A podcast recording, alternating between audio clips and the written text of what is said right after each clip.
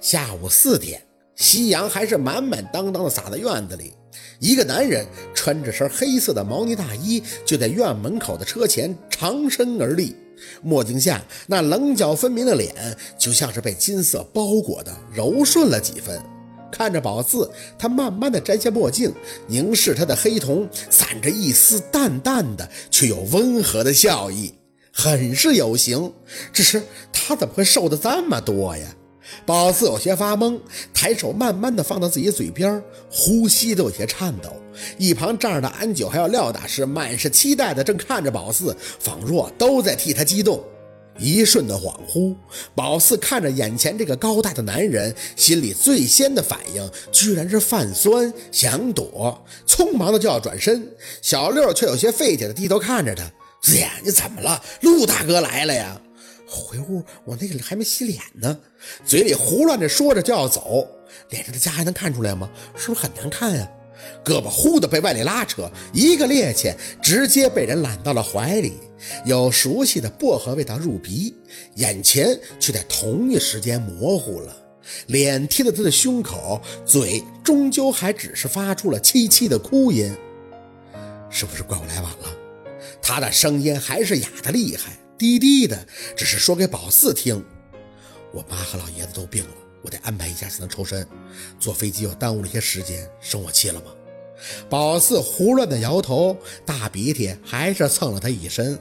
直到宝四无比狼狈的一抽一抽的哭痛快了，陆佩才松开手，眼神漫不经心的在小六的脸上一扫，没来得及解读，却感觉站在一旁的小六身体一僵。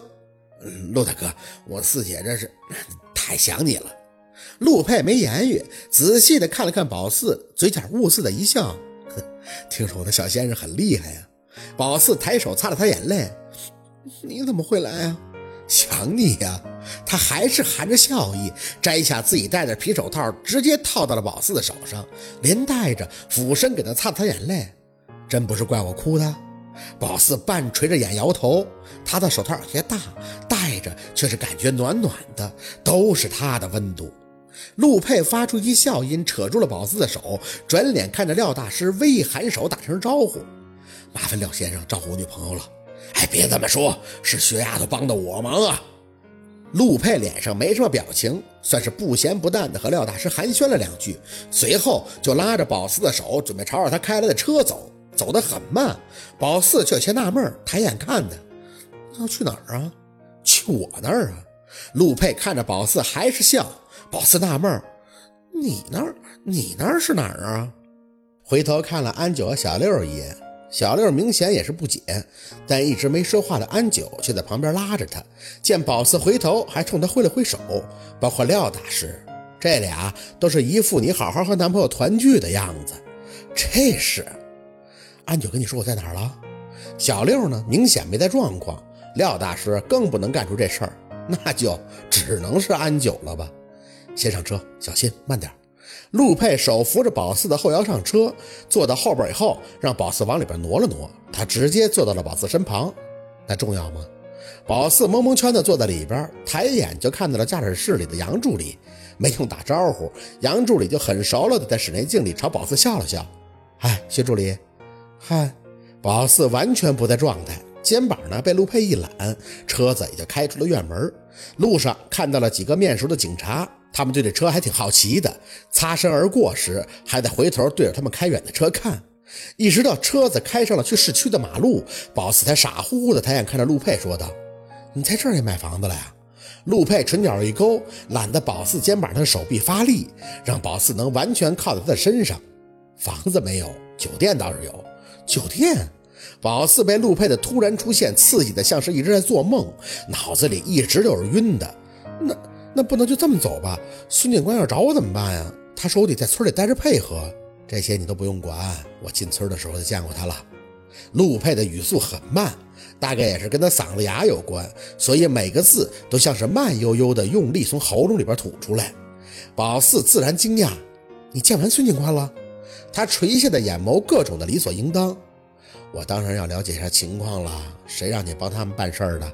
你这吃苦受伤的能得到什么嘉奖和功劳啊？这种费力不讨好的事儿你都做过一次了，怎么还能做第二次呢？这是没事儿，这要出事儿了，谁会对你负责呀？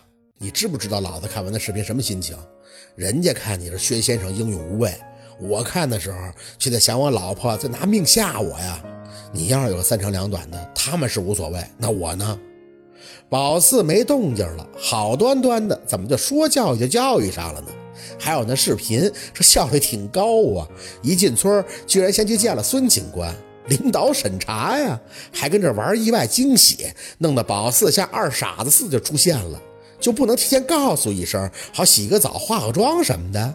谁乐意这个形象出现在最在乎的人面前呢？看客是觉得浪漫了，惊喜啥的，可宝四这个当事人却感觉自己妥妥的就是一只猴嘛，还是个没绷住当时就情绪崩溃的猴。怎么不说话了？是没理了，还是骗我没事自己内疚了？宝四垂下眼，朝着他的胸口拱了拱。生气生气？陆佩反问，你生我来晚的气呢，还是生我说你的气啊？宝四瘪了瘪嘴，生你说我的气。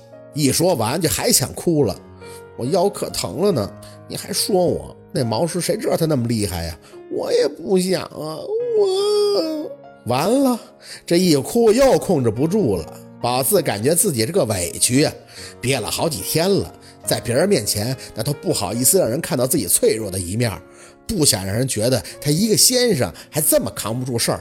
可是在陆佩这儿他就是压不住，哭的是一抽一抽的，但是该死的就这么隐隐的，好像还听到了那杨助理像是没憋住的笑声了呢。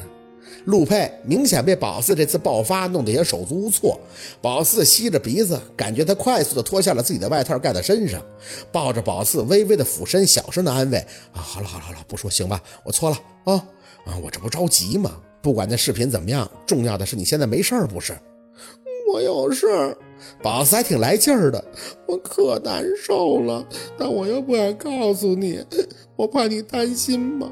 你还说我费力不讨好，我是做这个的吗？我能不管吗？啊，是是是，我知道我家兔子懂事儿，是我不好啊。你说我这说话怎么能不注意方式呢？再说你做的是好事嘛，啊，大英雄啊！我不看视频都不知道我家兔子武功这么高强。那孙警官一见我就不停的夸呀，说我眼光好，说我家兔子这才是才貌双全呢。杨助理的笑声一个没憋住就发出来了，自己还在那不停的清着嗓子掩饰。这这里是冷啊，是冷。哎，薛助理那飒爽的英姿，我隔着那像素不高的镜头都感觉到被震撼了，还佩服，哎，特别佩服。宝四不知道怎么去形容自己的心情，明明是哭得上气不接下气的，可心里却特别的舒服。